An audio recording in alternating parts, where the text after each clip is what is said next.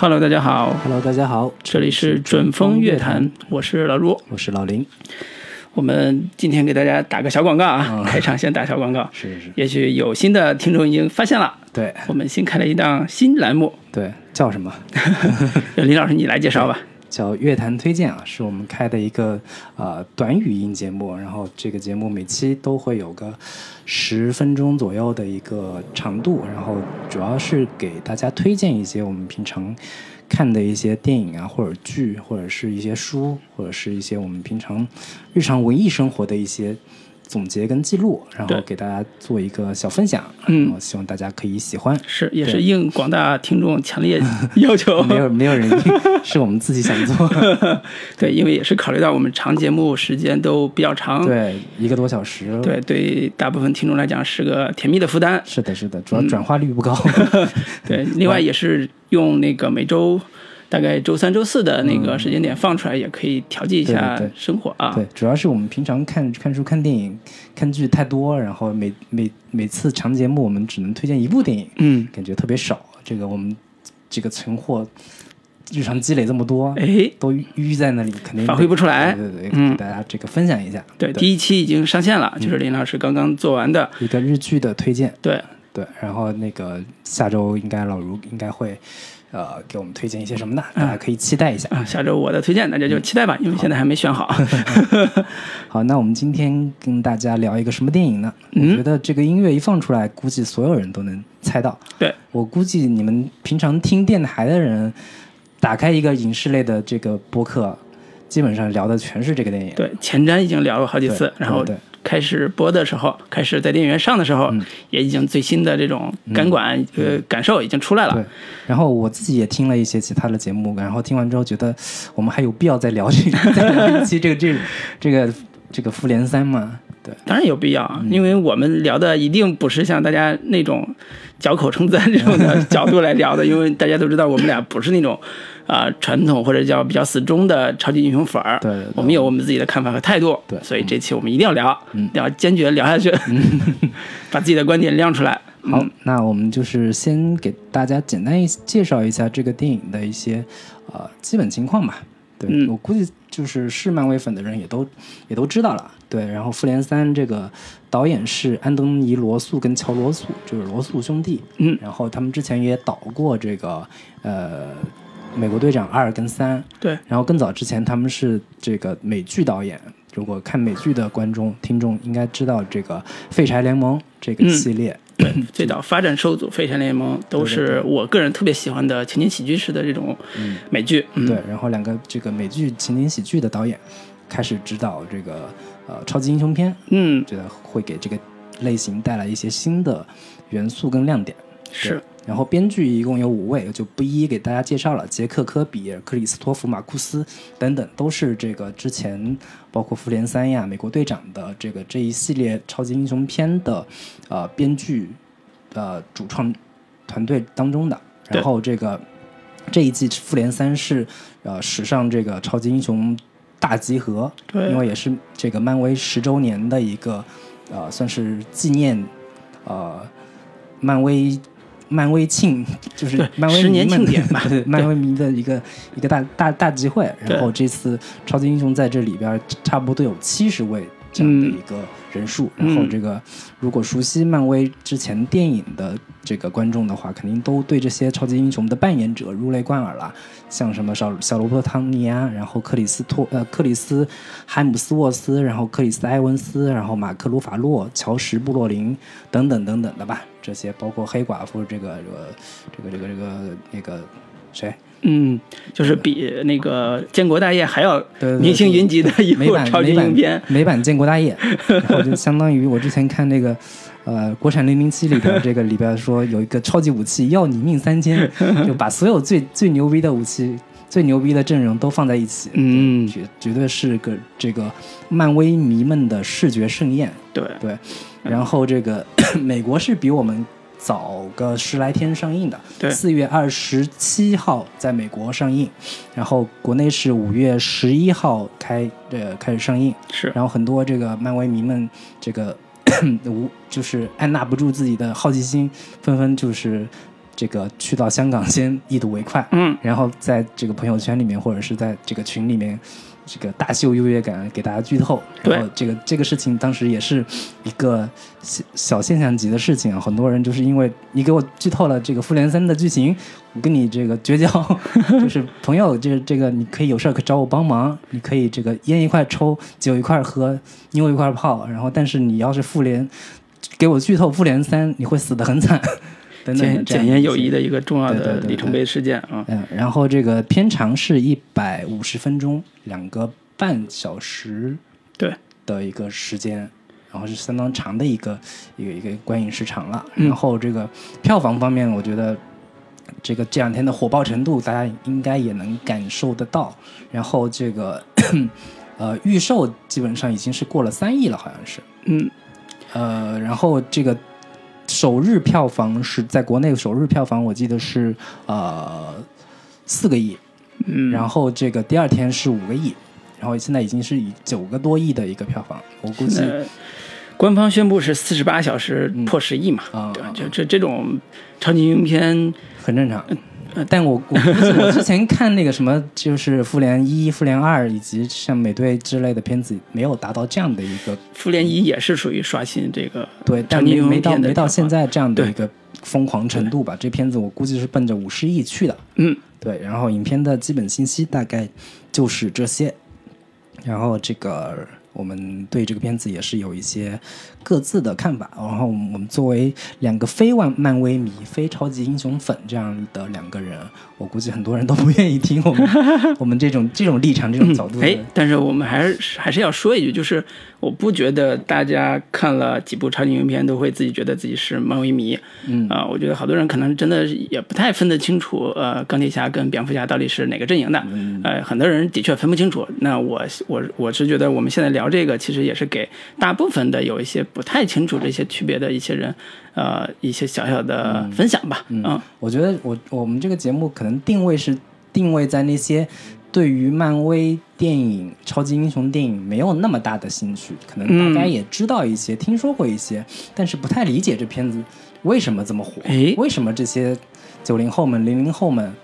会这么喜欢这样的电影。我觉得嗯其实今天我们的这个立场跟角度其实是站在这样的一个一个一个一个方向去是的讨论的。是的然后这个影片的口碑也是非常好，豆瓣是八点五分，嗯也，是非常超高的一个分数。然后 IMDB 好像是已经到了九点零了，啊，这么快啊，非常夸张的。那就我记得是排前十了呗，是排在前哦十大概十几吧。嗯然后就是唯一一部比它高的超级英雄片，就是诺兰的这个《黑暗骑士》嗯，这样的一个一个片子了，就是经典当中的经典了。这个片子已经是在 IMDB 上非常非常火爆的一个，电影了。对，总上评述是这个片子已经在票房和口碑上面都爆了，对，嗯，然后这个我们各自给这个片子打一个分数吧。老卢，你先来。好，我先来啊、我们刚才也说了，我们不是按照 漫威迷的这种视角来看这部片子的，我纯粹以个人的口味来看。看完之后，总体来说我还是比较满意的啊、分呢就是七点五分儿，嗯啊、不是那种呃大爆片的分儿。嗯，为什么呢？还是因为它本身是一个。呃，不在我的审美趣味里面，不是那种我最偏爱的这种类型。但是只要娱乐性上给我足够爽的体验，那我也是愿意看的。嗯啊、所以七点五分也是我给到的比较，我认为比较中肯的分数。嗯呃，他做的比较好的地方还是，呃，大家津津乐道的说，呃，六六十六十多位的超级英雄混在一起，嗯怎么能让这部片子显得井井有条，而且还层次分明？尤其在文戏和武戏武戏的这种打斗场面这个组合上面，嗯呃，从实际的观感来讲，两个半小时其实并不闷，然后整个的故事线也推进的非常呃非常顺畅，呃，尤其是里边有些喜剧桥段，呃，我个人是非常喜欢的，嗯呃，另外就是在呃反派这个设定上，我个人是会觉得。呃，我比较欣赏的一种超级英雄反派的一种设定，那等会会详细聊。呃，所以在整个观看呃我两个多小时的这个观看过程中，我没有对这个片子有有特别强烈的反感，或者是有觉得哎呀这个片子已经烂大街的这种桥段了，所以整个呃作为一个娱乐佳片来说，已经满足我所有对它的要求了啊，嗯嗯。甚至说像呃我们之前看的时候，变形金刚这种类型的，早都烂大街这种片子跟他一比，简直是好的不得不得不得不知道到哪去了。所以最最后还是要说，呃，对于这种。如果你觉得超级英雄片是你愿意看的一个片子的话，这个片子我是强烈推荐的。嗯，所以这是我的评价。那林老师，呃，我给这片子打七分吧，嗯老卢稍微低个零点五分，嗯然后观感是比较相似的，就是我我也是整个看下来两个半小时，呃，整个的一个流畅度，然后整个的节奏还是掌握的比较好的。嗯，然后哎，你不是说自己我中途会有 睡着了？中途前半个小时稍微有一点有点困，然后看了大概半个小时之后，整个清醒过来了。就是呃，他也没有说剧情能够抓我抓到这么这么强烈的一个程度吧，就只能说是呃都能看得下去。因为之前也看过一些这个漫威的一些超级英雄片。包括那个复联呀，包括之前的一些银河护卫队啊、美国队长等等的，我大概比较熟悉他的那些套路。大概在前呃一个小时的时候，尽量多的这种呃搞笑幽默的一些桥段，然后在大大概多少分钟是一个打斗的场面，然后两两边是怎么样化解矛盾的，这样的一些套路跟模式，相对是比较比较了解之后，可能。说没有那么大的一个在悬念性上，或者说在剧情上的一个刺激和和和和抓人的那种程度，但是能看得下去，会比较热闹。然后呃，很多的笑点我也 get 到了，对，也就是仅此而已。然后我觉得应该这个片子是很好的把以前的漫威电影的那些模式跟套路呃集结，然后放大。然后加强作为一个加强版放在这个电影里边的，我觉得它是很好的做到了这一点，就是把以前漫威电影的优点都给继承和保留下来了。这个点我是比较比较比较欣赏的。嗯，然后另外的这个感受的话，跟老卢也比较相似，就是关于反派这个设定，我也是觉得比较有意思。然后关于最后结尾这个部分的话，呃，我觉得也是一半一半，就是没有说那个。这个结尾这种设计有多呃牛逼？但是作为一部这个娱乐电影，作为一部这个大众的这种爆米花片的话，用这样的一个方式，呃，我觉得还是有需要得需要一定的勇气的。我觉得罗素兄弟他们用这样的一个方式，其实还是挺大胆、挺勇敢的，而且他们也精确的估计或者是预测到我这样设计给。给影迷们、给观众们带来一个什么样的呃情感冲击和体验？我觉得他们是是预测得到的，并且，但是在这样可预测的这个结果之下，他们还愿意去做做这样的尝试，我觉得还是挺牛逼的。我觉得挺，至少作为漫威的这个。这样的一个这个全球大 IP 来说，做这样的尝试还是挺，呃，挺需要勇气。对对，挺需要勇气，然后也冒着一定风险的。是。然后推荐的话，我觉得是可以推荐，就是漫威迷的话就不用说了，他们我们不用推荐，他们肯定也都是去看了。然后其实可以推荐一些非漫威迷。你如果没看过任何一部漫威电影，然后对于任何的什么蜘蛛侠、钢铁侠，然后什么这个呃这个这个其他的那些漫威电影都没有看过的话，其实可以去看一下这部电影。作为这个，你如果想入坑的话，这个电影其实是一部挺好的，可以。坑我觉得有点风险，有点大。我我觉得可以可以作为一部入坑电影，就是你 你看完这部电影之后，大概对这些。超级英雄们有一个简单了解，就是先混个脸熟，然后你再去把他们之前的那些电影看一下，你就会对这部电影的理解会更深入。嗯，对我觉得其实非漫威迷们更可以去了解一下，或者是看一下这部片子。好，基本的一些这这个观感就是这样。好，那我们总体的评价并没有那么狂热，就是七分到七点五分，就是一部非常好、非常合格的爆米花电影。然后你不要抱着这个。呃，漫威迷，然后超级英雄迷这样的一个态度，比较冷静、客观、理智，这个中立的一个态度去看的话，其实也还是觉得挺挺有收获的。是，嗯，好，那我们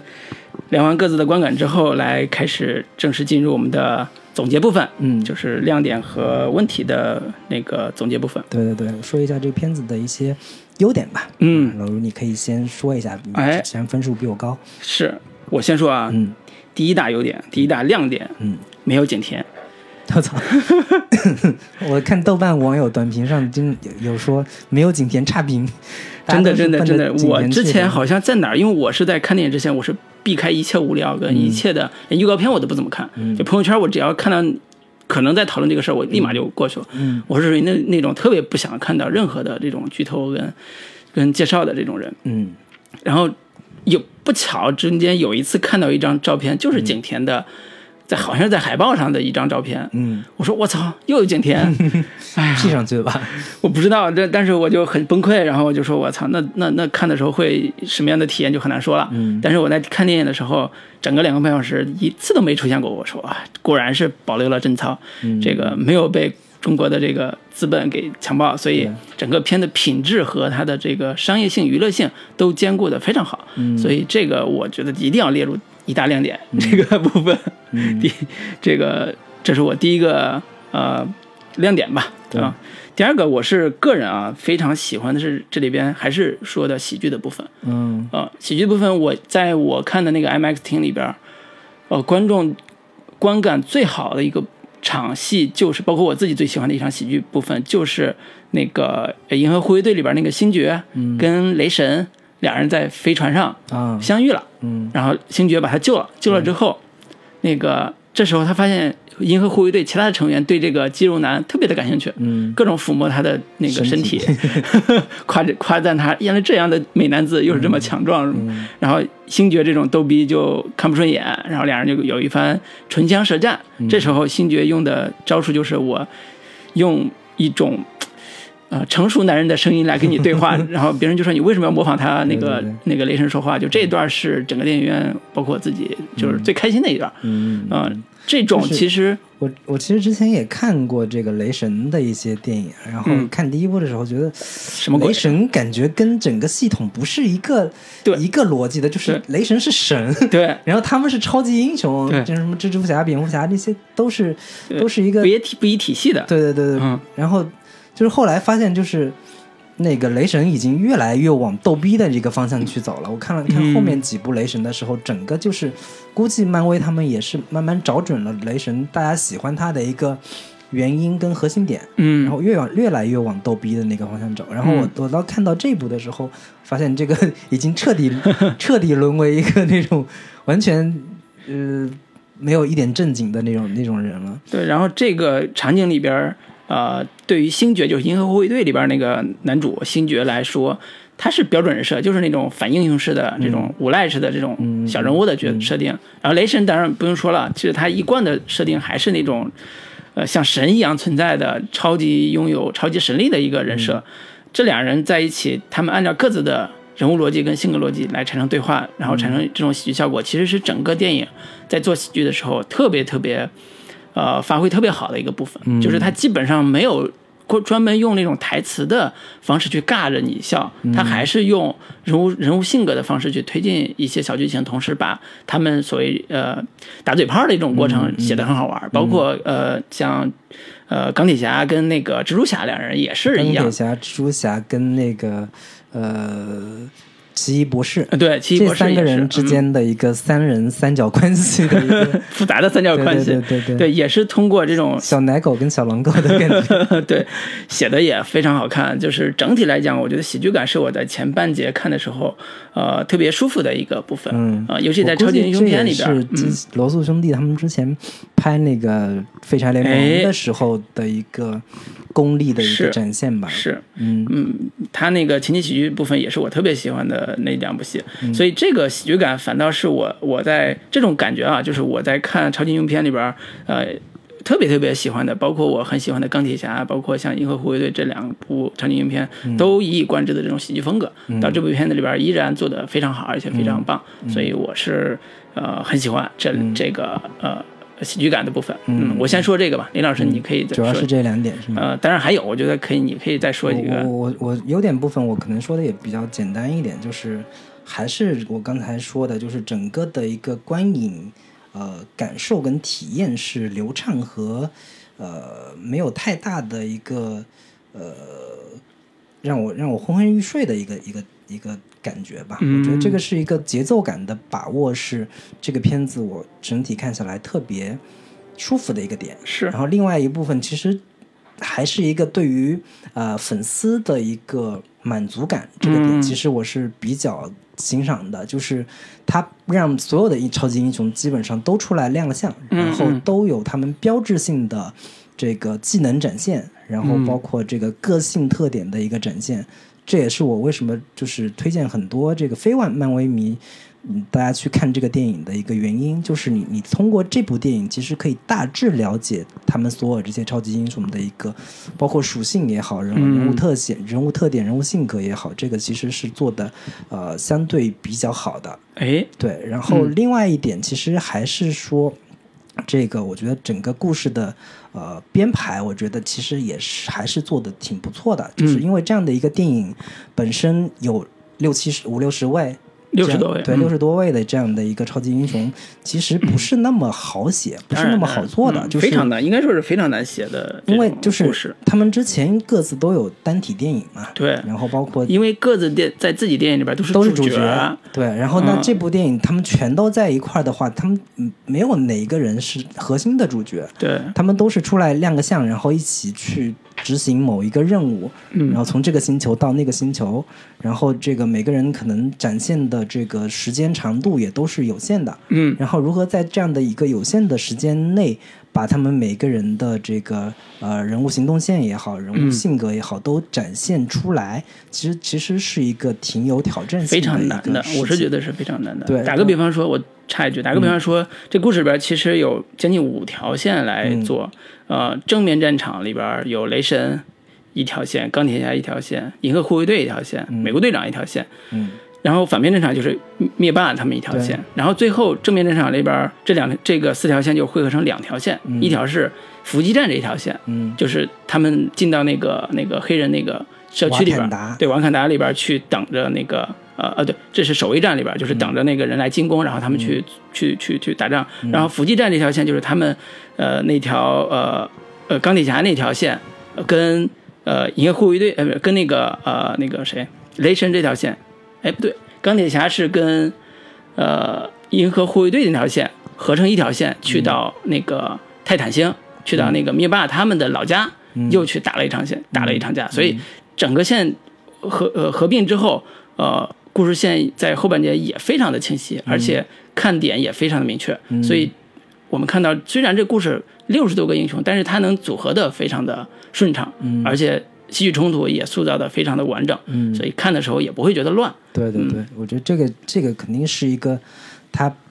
在一个超长就是超超大的一个难度之下，能够完成到这样的一个完成度，我觉得其实是挺不容易的。对对，然后另外我觉得就是视觉视觉效果、视觉就是大场面的这个呈现上，我觉得还是作为漫威迷的话，其实还是挺爽的，就是从头打到尾，然后呃每一场战斗，他们每个英雄的这个呃使用的技能都得到了淋漓尽致的展现，嗯。尤其是几场大大战的话，我觉得看的还是挺过瘾的，尤其就是那场瓦坎达这个攻守战。是，然后他们这个在一个能量罩里边，然后外边的各种如潮水一般扑过来的这个这个这个这个怪物怪物，嗯。然后如何撕开这个防线，然后每个人开始战斗了。我觉得这个这个场场面还是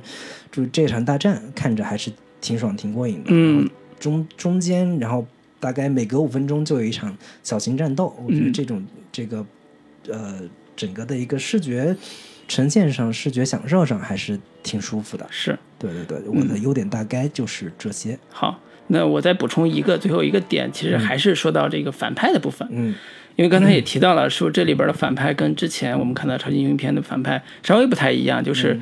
呃，我们都看了好多的评评论啊，包括我自己也是觉得，它其实有虽然不是说多新的一个设定，但是它其实还是还是有一些突破，就是。这个反派他有非常完整的一条叙事线来来交代他的这条动机，还有他所所为了追求所谓呃六个石头、六个钻石、六块宝石六块宝石就是宇宙间最强大的六块六块宝石的这个过程中所付出的代价。嗯然后这个这种付出代价，其实能表明出来他这个人的整个心理的变化和这个所谓的变恶的这种这种空间到底在哪里。尤其是这个反派灭霸，嗯他自己的理想，就是所谓的我为什么要做这事儿的这个动机，又写的非常的崇高。就是说我自己并不是为了呃毁灭世界，简简单单说为了毁灭世界或者为了称霸天下，嗯，他还是说我为了拯救拯救这个世界这个世界，因为这个世界人人越多的话，它的资源越不够用，那你必然会造成大规模的什么战乱啊、什么饥荒啊。那我现在就有一种很好的办法去解决它，嗯。就是我把你们都统一了，然后灭掉一半人嗯。啊，看起来是毁灭世界，但并不是真正的目的是毁灭世界。所以这种逻辑跟当年什么秦始皇啊他们也挺像的。不是 当年希特勒他们希特勒也挺像的挺像的，对就是我我提高人人种的纯度，嗯为了我们这个这个呃德国人纯正的血纯正的血统，把这个犹太人给杀掉。然后其实很多人这个在想说，这个灭霸这样的想法，其实跟某某某国的这个计划生育政策也是有一定的，就是类似相似性啊。我这个不能有阴谋论啊，这个只是说在这种价值观的表现上，嗯它其实还是找到了跟历史也好、现实也好一些相。呃，叫什么比比对的地方，对然后能让人很快的带入到这个角色里边。他其实他的选择，其实我相信在有一些人心里边的确想过这个事儿。如果中国一般人没有了，那我们过得是不是更好？对对这种想法绝对有人想过。对但是如果真的是付诸实施，那可能只有灭霸一个人？对，我觉得就是灭霸这样的想法，其实是把自己当成一个神的角度去考虑整个世界，就是通盘由我来规划整个世界。嗯一般我们在就是比如说神话传说、或者圣经这样的这个这个就是作品里边看到说。神觉得这个世界太污秽了，太肮脏了，我就会发动一场大洪水。这个嗯在各个国家的这个这种神话体系里边都会有这样的一个设计，或者是是有有一一天降天火嗯来，就是把、把世界的邪恶给给烧掉。对，然后在正常的人类历史上，正常的一个发展其实是，呃，每个国家都会有一个达到一个人口天花板的一个一个阶段，嗯就是呃人口发展已经到了一个极限了，嗯，然后必须会有一场战争发生，然后这个死掉了一大堆人，嗯。然后才这个整个整个国家的一个运行和这个发展又恢复到了一个正常正常程度，然后和就是所谓的这个战争之后有就有有有一长段时间的和平，和平时期有大量的人口这个发展，是对农业社会的农业社会的一个常态嘛规律吧，就是有一个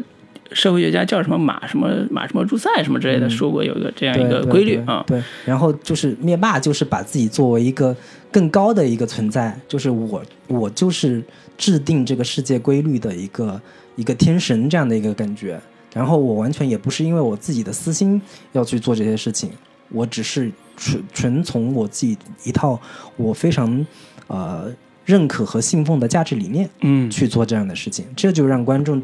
在某些程度或者说某部分能够理解和这个认同他这样的一个想法。当然，这个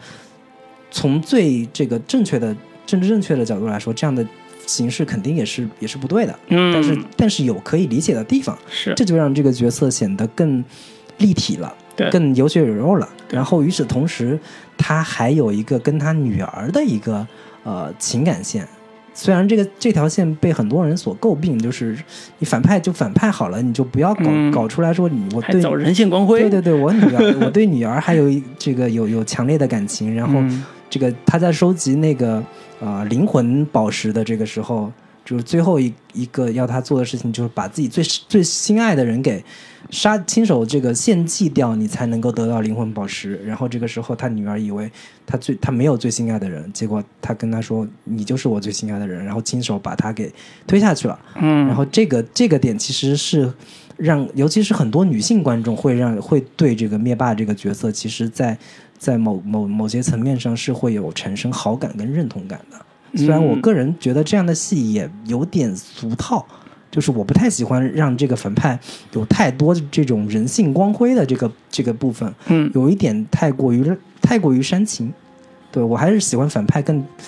更纯粹一点，更能够这个、我我我我干净利落，不不会牵扯太多儿女 私情的嗯，感觉。对，所以这也是整个呃创作团队对反派的一个设定，就是他不太想说，我为了给复仇者联盟这帮超级英雄制造一个对手，嗯。就设计一个能力又强，然后又残酷的一个残暴的一个反派，而是说他更强调的是说，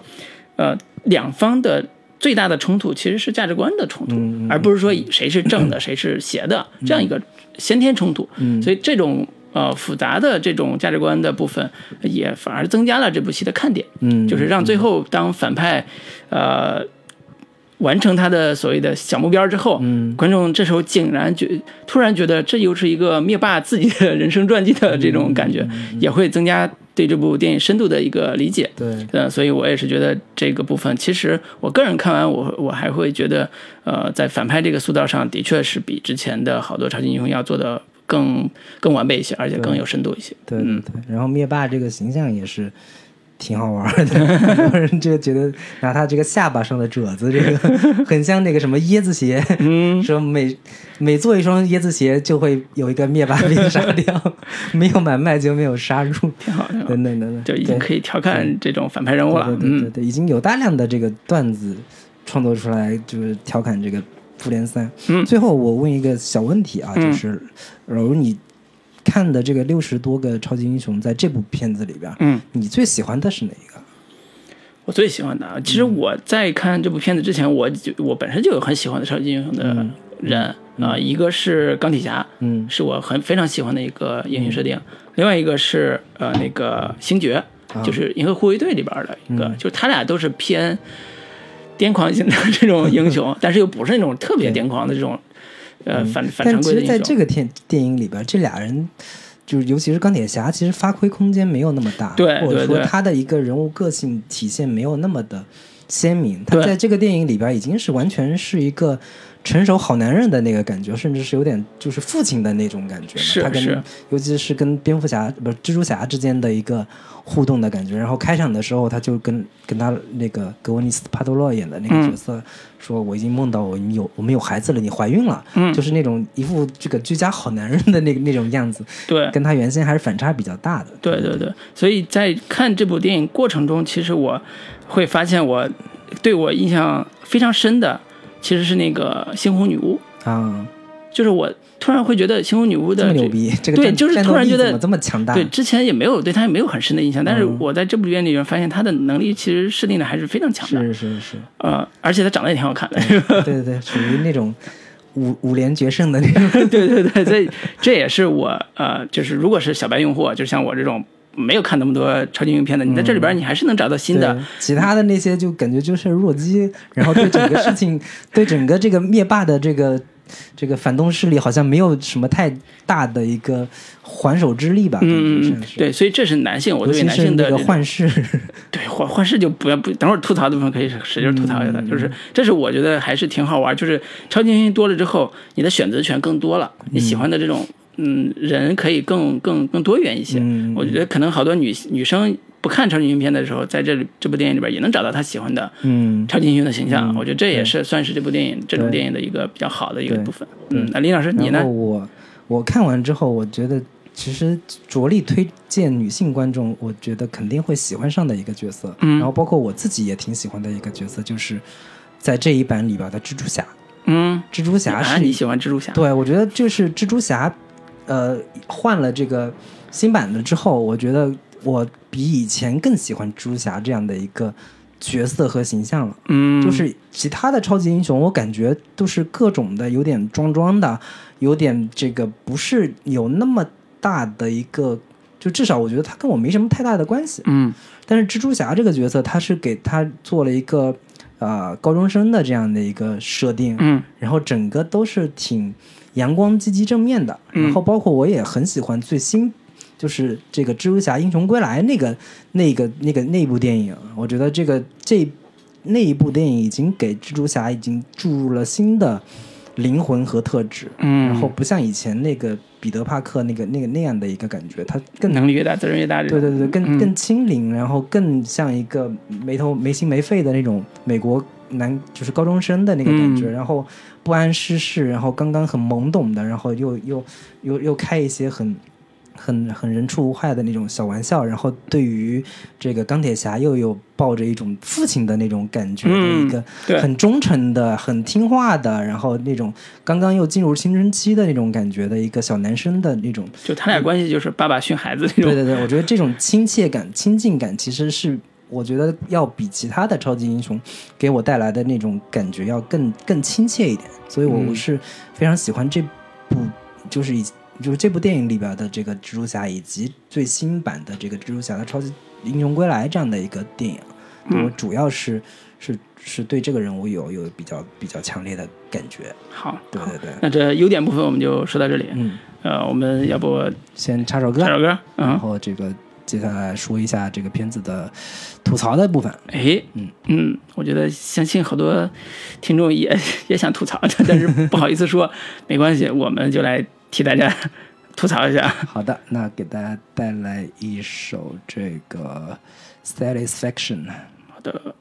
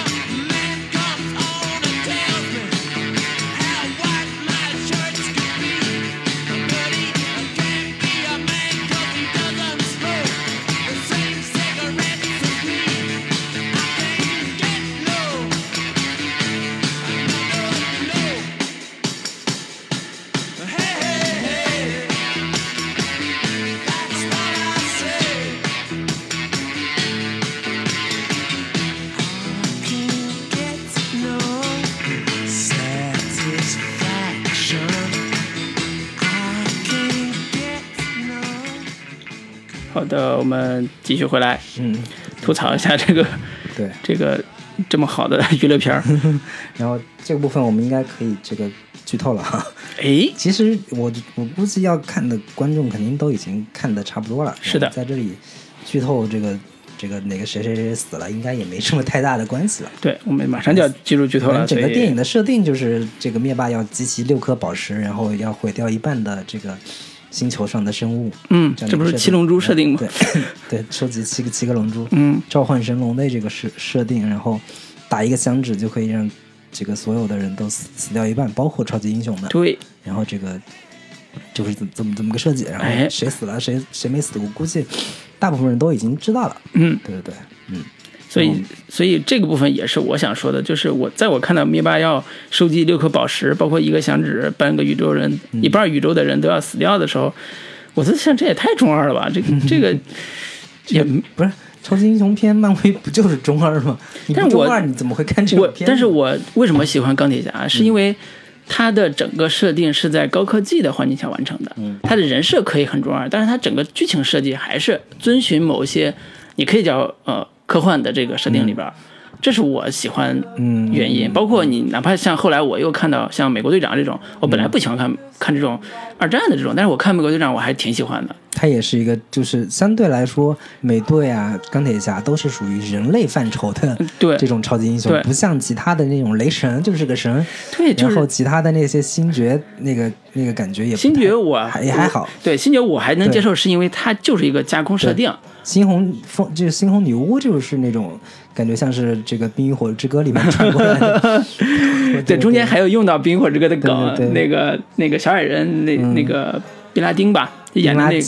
对对对，这个宾拉基演的那个小矮人，嗯他里边也演了一个巨型小矮人，是吧？对还挺好玩的。就是这，而且有一个是我记得是谁说的那个台词里边也带了《冰与火之歌》里边那个女王那个嗯梗，就是我是什么冰。冰与火的什么女王，然后席卷什么什么之类的，就一连串、一一大串头对对衔那个，对就是那个龙女嘛，对对，龙女那个梗，对，也也挺好玩的。嗯所以就是我不太喜欢的，就是说收集六颗宝石，然后一半响指就一个响指，一半人死了，这种特别特别中二设定，因为它还是跟这故事要往宇宙的这个宇宙观上走的一个嗯关系。但是这个我觉得其实是我我反倒是觉得这个是一个挺挺好的优点，就是嗯这样的一个简单直接、简单明确的一个收就是收集宝物的一个一个模式，是一个很好的套子。嗯对于这样的一个电影来说，观众很明确知道说，好吧，那个反派是要做什么，是然后正派要要这个阻止反派做什么，这个其实是一个很正统的一个神话体系的一个故事的叙事模板。对对，非常包括包括我后来也突然想起来，我小小时候看过什么《地球超人》，你看过吗？嗯？对，什么什么火水水戒指、火戒指，什么对机器好像是五个吧，然后凑成一个超级地球级超人对地球超人，然后出来就开始拯救世界了，就是。嗯，哎，这这这种梗就是儿童梗嘛，就小时候最喜欢看日。本日本也有一大堆什么什么正气大侠，对 等等的。对，所以这种梗就对于成人漫、成人动漫片来讲，就有点太幼稚了。当然，像你说的也也很对，它本来就是一个设定的、呃故事推进推推动力量，所以越简单越好。这倒对对这倒没什么问题，只是我看的时候，我的确会觉得很中二，这是我第一观感啊，第一观是这个。所以你这个是作为一个缺点来，对，我是觉得是缺点，我我是看到这儿我都有有点喷喷血那种感觉的这种中二设定，我喜欢人中二，不喜欢这种设定中二。对，这是我第一个想吐槽的啊。我我第一个想吐槽的其实还是关于这个，就是人物太多，然后他们的能力太太纷繁复杂之后，我会觉得有有一些乱，就是嗯你一旦稍微认真去看的话，就是你没办法对这样的故事或者剧情太太当真，嗯就是很容易出戏。就是很多这个超级英雄片的观众或者是影迷会很期待说他跟他打一下会是什么样的这个效果，哎，就是这两个人这样的一个关公战秦琼到底谁能赢对？对，到底谁武力值高？嗯然后经常小朋友就是会会幻想说，这个以前，呃，《水浒传》里面一百零八将，他们他们互相谁的武力值更高？嗯他们两个打在一块儿，谁会比较厉害？嗯但是在这个电影里面，我觉得这个整个体系可能稍微有点有点乱，我没办法这个这个太认真的去对待他们，就是对打的时候的那个那个那个武力对，到底怎么平衡他们的武力值？对，嗯就是在我看来，像那个奇异博士这样的一个角色，完全是一个 bug 一般的存在。嗯就是他可以呃把时间给逆转，然后完全就是把这个呃事事情的因果关系都给、嗯都给都给颠倒回来。我觉得这样的一个设计完全是一个纯。呃，纯 bug 一般的存在，完全没有办法去跟其他的那些英雄有一个这个呃平衡。对他，他其实那个刚才你说的 bug 这种的，其实还是在怎么说？就是你超级英雄总有一个能量的顶峰吧。嗯，它几个宝石都代表了能量的顶峰嘛，一种是控制人的，一种是空间的、时间的，这几个宝石代表不同的属性来完嗯成，所以最后灭霸怎么来拿到最后一个戒指，也是通过扭转时间来完成的，所以这个设定就是属于超神设定，都不是一个逻辑合理设定。对对对，嗯所以我就我就看的时候，我没有办法对这样的一个呃 故事逻辑产生很强烈的怎么说认同感认同感跟不嗨吗？呃，他竟然扭转了时间，回到了过去。好吧，你你都已经这么搞了，我觉得没办法对你产生太认真的一个认真，我就我就输了。嗯，我我我在这个点上不爽的点是哪个？是幻视。嗯就幻视一开始的设定是它集合了什么宝石，嗯呃，包括那个雷神的那一锤子的能量，还有其他两个人，就是贾维斯他们几个人的那种大脑的这种牛逼的地方，出来一个幻视，自己又携带宝石，嗯。按理说超级牛逼，嗯。但是在三里边捅了一刀就不行了，嗯。然后就开始恢复，恢复半天也没恢复成，最后又被、又被自己的女朋友嗯，就是大义灭亲给干死了，嗯嗯。然后又被扭转时间又被弄死了，嗯。就整个没发生没没有发挥什么作用。对，就按理说他的武力值在我看来是整个里边最高的，因为他的、呃是复合型人才，简单说就是用了好几个至少三四个超级英雄的能量，然后附合他一个人身上。，然后全程都是在昏迷的状态。对，就是这个，我还以为。呃，雷神是一个超牛逼的，最后能嗯出来站出来带领大家这呃走向胜利的。啊还有一个幻视，如果我觉得他俩能够联手的话，那肯定能赢啊。嗯但是第三部就是最后来了一下说，这个至少幻视这彻底不行了。嗯然后最后灭霸人家牛逼了，牛逼之后这个结尾就是把好多超级英雄，包括一半的宇地那个地球人、宇宙人都都都弄死了，嗯就一个超级悲剧性结尾来作为第三部的收尾。对我我我看到哪一段的时候，觉得这个故事有点太套路的那个感觉，就是他们集体去这个，包括那个钢铁侠，然后嗯这个奇异博士，然后那个星爵，还有星爵带的那个就是头上长角的那个、嗯，那个女孩，就是他几个对他们几个人一嗯。块儿去把这个灭霸给缠，就是制服住了。对然后他们已经找到了那个制服灭霸的办法，然后整个把他在把他给控制了，然后他们要把灭霸手上的这个手套给扒下来，嗯。然后扒下来的这个这个最后的瞬间，就是很很俗套的一个最后一分钟就是掉链子的这样的一个设定，就是这个呃星爵知道他把他的女儿就是卡魔拉给给杀死了，嗯。然后非常冲动的一拳把这个这个已经被控制住的这个灭霸给揍了一拳，然后他又清醒过来了。嗯，我是看到那一段的时候，我觉得这有点太太套路了。这个故事嗯本身就是完全已经可以在这里结束了，明明事情你都可以可以搞得定了。那不行，就是就就我我明白他这个嗯 整个他一定不能在这儿结束意，但是这图什么？个这个但是我觉桥段得这个有点对，就是你你虽然前面之前看这个银银护的时候也能知道说星爵是这么一个很冲动的一个有点孩子气的这样的一个人设，但到这里我还是觉得有点不太舒服，就是嗯还是一个太太过于套路的这种设置。嗯，对对对，就有点稍微有点硬吧，这个这个转折对，这也是里边算是有点小小小小小吐槽的点小吐槽的点嗯。对对对，对，然后刚说到结尾这部分，其嗯。实我跟我在那场看过大部分观众的心态是一样的。因为我没有预测过这个结尾到底是什么结尾，所以看到嗯最后，超级英雄有一部分要，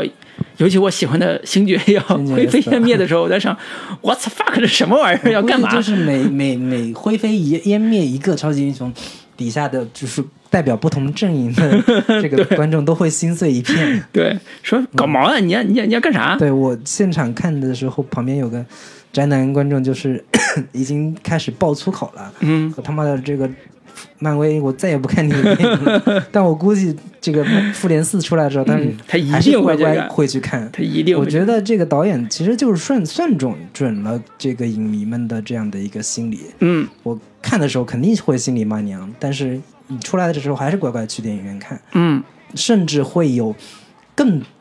就是更大多数的观众会去电影，更愿意就是愿意愿会更大去嗯。电影院看这部电影，嗯。想知道说这些英雄要么是怎么复活的，嗯。要么就是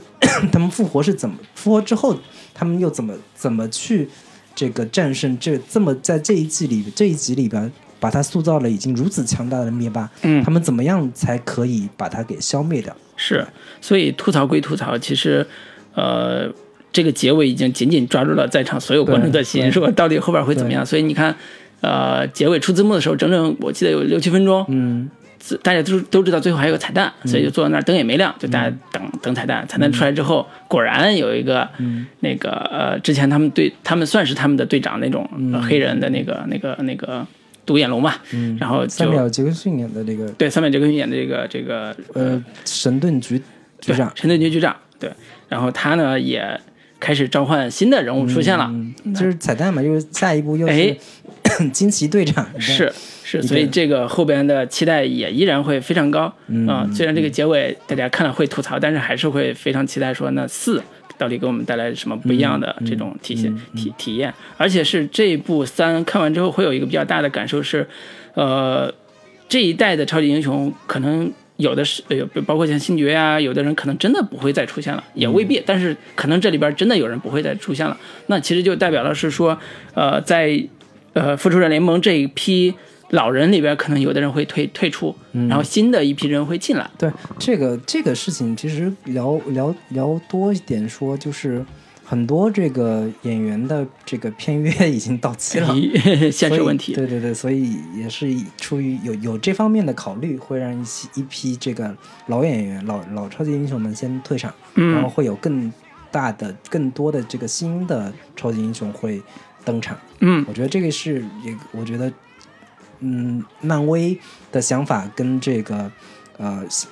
就是灭霸其实是这个一以贯之的。嗯就是可持续发展，让一批英雄淘汰，让另一批英雄先就更好的登场。嗯对，对对，所以这也是三所肩负的重要的历史意义，就是他要承前启下的承前启后，承上启下。而且我觉得也是导演他们呃的一个鸡贼或者是算算准了的一个地方，就是嗯十八呃漫漫威十年已经培养起了一大批忠实的漫威粉，嗯。然后这批漫威粉其实是忠诚度是非常高的，是。然后他可以，就是他明明可以有更好的方式，或者说更迎合的方式，让这批漫威迷们去非常爽、非常过瘾的这个以一个 happy ending 的结局去期待下一部的一个电影，但是就是他算准了，可能呃，作为粉丝们，其实一直被喂养，一直被这个满足，其实未必是一个特别好的事情。嗯有时候这个粉丝们，你可以这个稍微呃恶心他一下，挑挑战一下，挑挑衅一下粉丝，嗯其实说不定会有更好的效果。那我觉得这一次他们这样的一个尝试，其实是收到了一个很好的效果。对甚至我觉得我很怀疑，很很可能在未来的超级英雄片里边，会有大量的这样的模式会被复制出来。就是说，呃，我让我这个电影里边超级英雄死掉，让这个呃让你的这个快感或者说期待不被满足，然后我再用更好的方式，在另一步让你期待下一步他怎么去重生，怎么样去把这个故事讲讲下去。我觉得这可能会是一个新的常态会发生。嗯，反正对做生意人来讲，他总能复活的。我们经常看到续集续集里边经常会有人复活这种梗。已经有很多这个漫威粉们在设想说是大概是一个什么样的这个方式让这些超级英雄复活。嗯然后其实里边也埋了一个 梗，就是那个奇异博士，呃，已经穿越到未来去看过了，嗯说这个一有一万多一一千万一千多万种可能性，呃，在未来会发生。对，跟灭霸决战的时候对，到底能不能赢？但是说只有一种方法是可以打战胜灭霸的。嗯然后，但是他知道这个这一种方法可以战胜的时候，还是乖乖把那个时间宝石给了灭霸。嗯，我估计其实后面可能还是奇异博士这块儿已经在下一盘很大的棋了。嗯，对，通过这种时间逆转的方式，或者是时间逆转是一种方式，然后另一种方式，说是这个平行宇宙这样的一个形式，去让这些英雄都复活回来。对嗯，大致的主主流两派观点是这样子的。对，所以我们也就期待一下二零一九年五月三号会上的呃《复仇者联盟四》现在还没有确定正式的名字，对，嗯，所以到时候然后20一年之后会看到。嗯这个《复联四》上映之后，我估计就是一点零版的这个漫威，新英雄，对，就是漫威世界基本上先告一段落了。他们嗯。可能会是呃，会放慢一下脚步，去这个去世新一波的这个漫威呃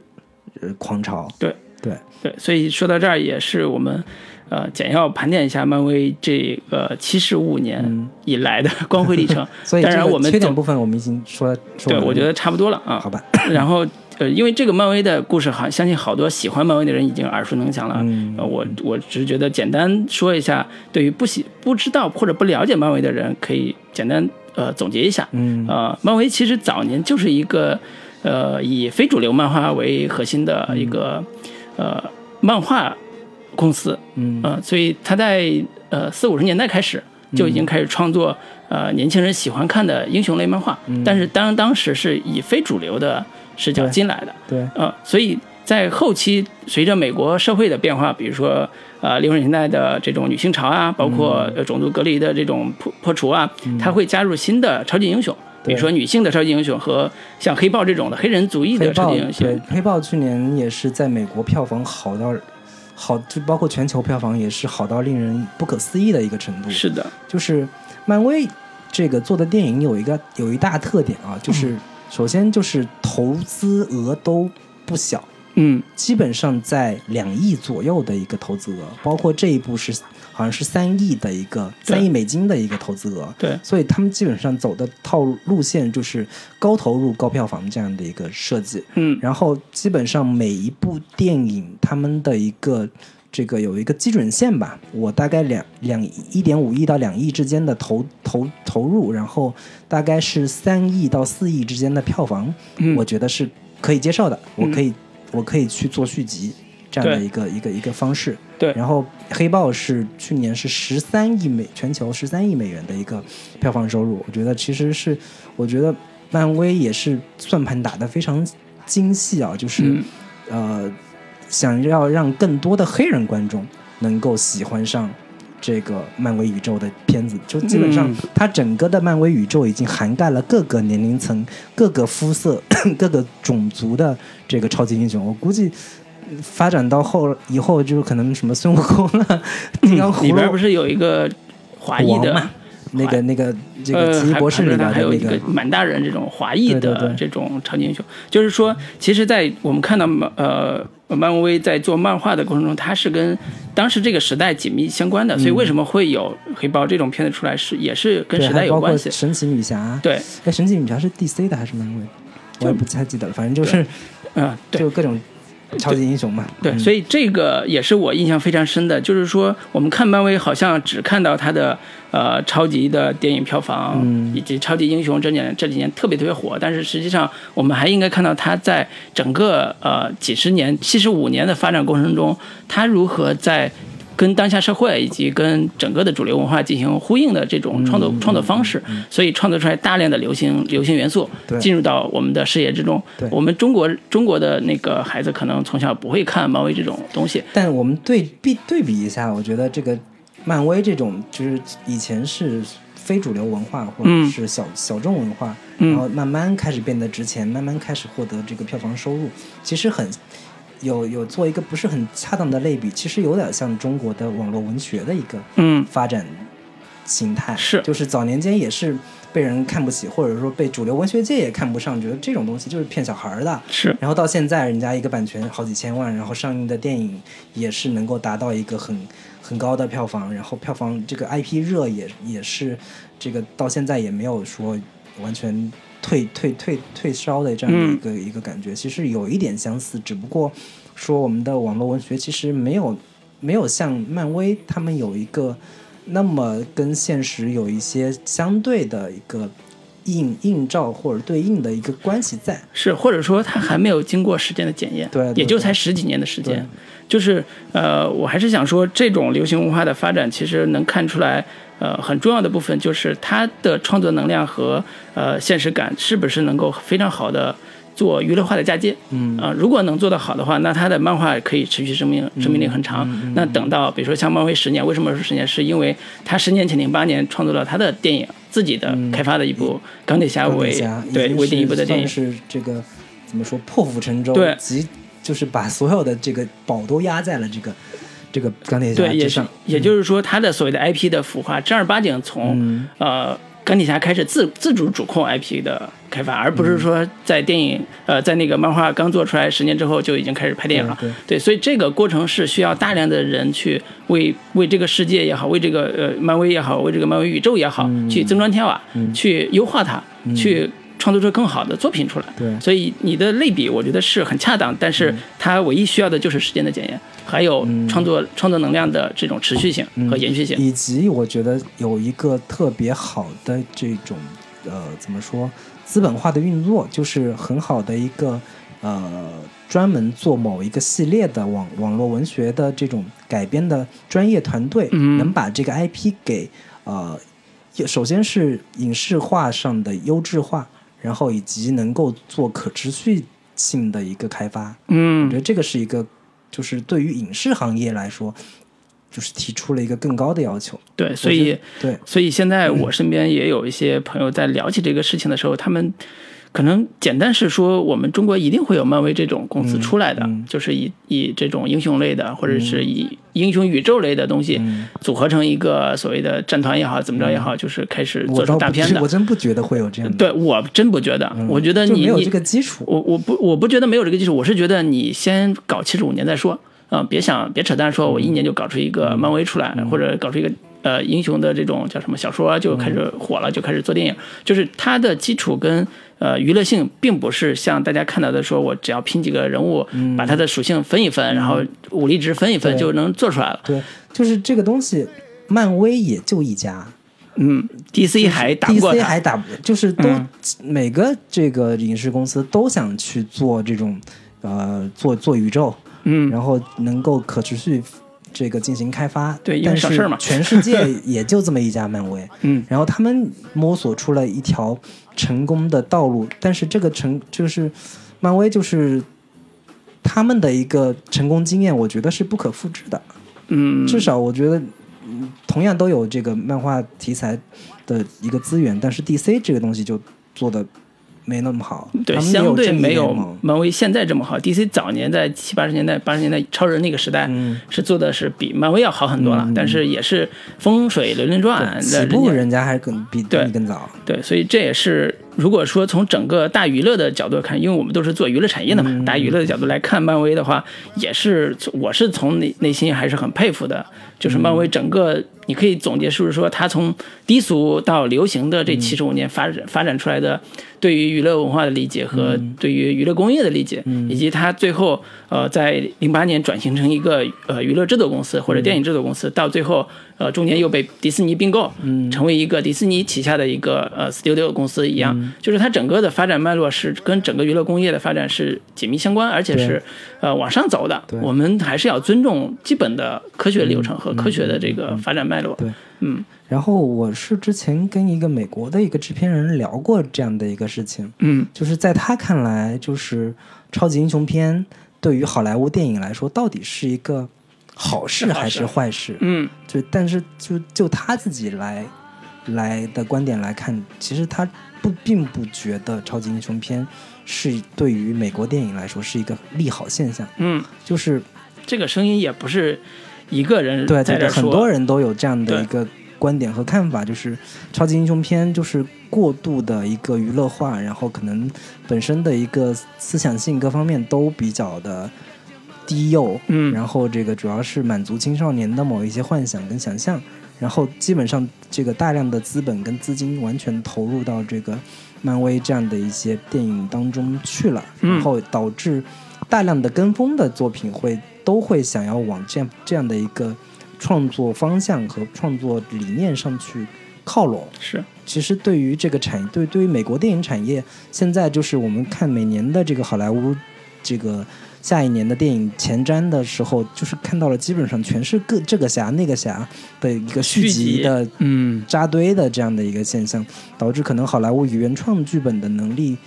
在越来越下滑，然后这个可能更有深度的、更有这个呃思想性的，或者说更更多元，至少一个更多元的一个电影的一个生态，嗯。可能会有一些影响和和不不利的一些局面。对，如果从老卢你你对这方面有什么样的呃，如果从所谓的呃娱乐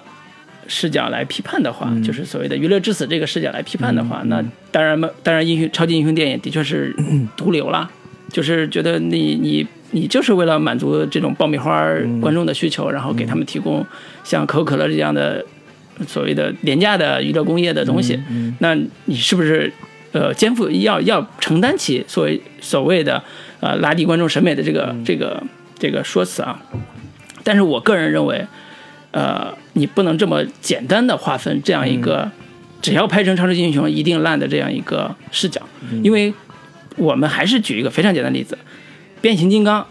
我看到第三部的时候，我已经吐了。嗯我在电影院就是已经到了打的部分，我就闭上眼睛，到了说话的部分睁开眼的这种地步了。嗯他还在拍，拍到五，拍到六。嗯，你说这拍到五第六应该不拍了吧？对，就是你你说他怨谁，嗯，对吧？你你观众怨中国观众，对怨中国观众说白了，对中国观众就喜欢看这个，对对对他打成屎你也看，对吧？然后呢，对比复联这样一部这样三部呃电影，你就知道复联的整个的设计和他对所谓的超级英雄的这种表现是远远超出大部分的超级英雄片的。嗯那么我们到底应该庆幸还是应该骂他？这也是我们应该看到的。就是你不能说好像大家都去拍超级英雄片，所以所有超级英雄片都是大傻逼。这个这个逻辑我是我是不赞成的。就跟说好像大家都去拍艺术片，那艺术片一定会更好一样，我也不这么认为。所以所以这个是一个呃在商业和娱乐环境下催生出来的一个产品。那具体说我们是不是有呃希望能够看到更好的东西，以及能有更好的东西生产出来？那完全是一个市场和观众的一个双向选择。对，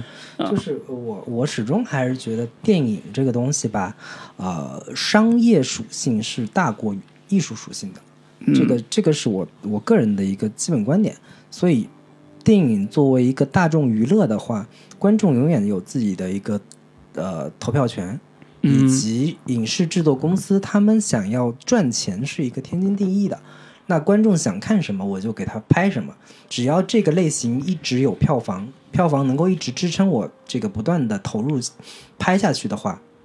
我觉得作为一家这个呃影视商业公司的话，完全是没有任何的呃道德义务要去拍，就是嗯更有更有深度的、更有价值的。那你要觉得有深度的戏，你可以去看 DC 啊，但是 DC 票房也没那么好呀。你看诺兰拍这个钢铁这这蝙蝠侠，完全没有问题，但是那个诺兰也有拍不动的一天。是扎克施耐德拍超人也会有，就是观众还是更愿意看看一些更轻松的、更更好玩的、更有意思的。我觉得这个是完全没有没有什么可对，包括诺兰拍蝙蝠侠的那个成绩，不管从票房也好，口碑也好，也是非常高的。嗯就这个不是说超级至少口包括口碑上面肯定也是比你这个这个这个这个这个呃漫威比漫威要要好一些对高很多，至少对逼格显得很对，所以我个人是觉得这个事情，呃，没有非黑即白的这个结论。我只是说，我们在看呃超级英雄片的时候，就像你说的，它首先还是一个娱乐产品，嗯啊、尤其是呃我们要呃搞清楚说，娱乐产品只有做得好和做得不好的地方，呃，做得不好的两种两种区分，包括。是不是有诚意的做做一个娱乐产品和糊弄观众的一个娱乐产品的区别？我觉得这个是我至少我看过我看电影的时候一个呃特别敏感的地方。比如说变形金刚，我觉得就是糊弄糊弄我的。那后来你就纯糊弄观众，你这个不，它不管是不是超级英雄片，都是不道德的。嗯就是作为商业来讲是不道德的。我的观点就是，同样都是做爆米花电影，还是有高下之分的，对，而且有这个品质的优劣之分。当然，，而而且是我觉得在现在的这个至少在美国的这样一个呃娱乐工业的这个国家里边，嗯，它已经养成了一个呃所谓优胜劣汰的一个机制了。就如果你糊弄观众，那基本上你就，没有什么。中国市场上还是很有效呀。对，所以这就是一个观众逆淘汰的一个过程。如果你对影片不不拿出自己的所谓投票权的话，不去看去看它或者不去看它的话，那你就没有所谓催催生出更好电影的看法。所以我们有时候不要埋怨说电影院为什么那么多烂片，是因为你在看，你就不要看是，因为垃圾观众太多了。你就不要看，对吧？你不看它，那傻逼的制作人、投资人就不会再做那种片子了。我觉得这个 就还有还有一点就是说，多听我们的节目，看看哪些片子值得看。还有一点就是说，其实嗯，美国电影市场上也不会因为说这个超级英雄片太多而挤压了艺术片的一个市场。我觉得这个其实也是一种嗯比较没有道理的一种说法。嗯，就是看艺术片的观众跟看爆米花电影的观众，永远是两个群体的人。嗯这两个群体不会说因为你多拍了几部这个这个复联，就很多这个什么科恩兄弟的片子就少了呀。嗯包括像这个每年的其实奥斯卡颁奖典礼，你也不会看到说有超级英雄片会会会会成为最佳影片或者是是什么这个入围最佳影片的一个一个可能性。就是这、这个东西，其实美国市场还是有一套很好的机制去平衡这两者之间的一个一个一个一个关系嘛。对，因为大家都做生意嘛，嗯，赚小小部分人的钱跟赚大部分人的钱是个选择问题，你要不是个道德问题。你要是逐名还是逐利，这个东西是是永远都是你你自己有是有有选择的。嗯，对，所以这也是呃叫什么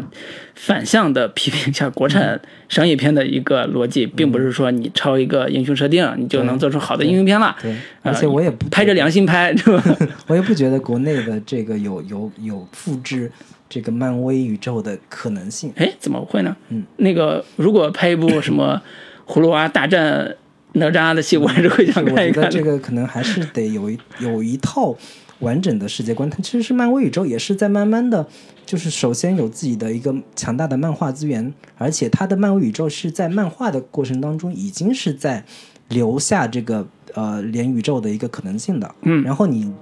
自己我们自己强行做一个什么这个葫芦娃大战这个孙悟空啊，或者是什么其他的这样的这个理你不觉得这个宇宙特别好吗？葫芦娃、孙悟空、哪吒、对，我觉得这种一干人等强行的去做这样的一个 一个一个一个绑黑猫警长我觉得有点 有有点有点接受不了。我觉得这个还是一个特别简单粗暴的一种一嗯种做法。对，对，所以还是回到最后，就是不管我们做节目也好，还是看别人做的电影也好，就最后就是尊重观众嘛。对，我觉得就是你没有漫威宇宙这样的一个体系，我就我我个人认为是不要强行去做。你没嗯看人日本人去做，人家哎日本的漫画资源那么丰富，对啊他有做一个什么这个什么小学馆宇宙，机器猫大战 我做一个什么少年 Jump 宇宙宇宙，嗯没有没有去做这样的方式，嗯就是这个这个东西是人家有这样的一个一个体系，你他们有成功的可能。那你看嗯韩国，然后人家人家法国人有做什么宇宙吗？也没有。嗯，对啊，就是有有宇宙就做宇宙，没有宇宙的话，这个钱也别太想着要去赚这种。嗯，对对对对，所以最后还是回到我们自己的本专业、本话本专业，或者叫自己所做工作范围内，嗯多聊了几句。嗯，说的意思还是说，拍着自己良心 做东西，这是最重要的。对对对对，就跟我们说，哎呀，我们现在要录个短视频，为什么要录？就是发挥一下我们自己的嗯，呃叫什么口味特长嘛。对对对，说点自己想说的事情，想想说的这个东西。嗯，是。好，那我们今天就聊到这里啦。好的，嗯好的，然后记得大家听我们的一个短节目更新啊，期待一下老吴的新的这哎个推荐。好的，对，然后最后给大家带来一首《Respect》，好，跟大家说再见，拜拜。拜拜。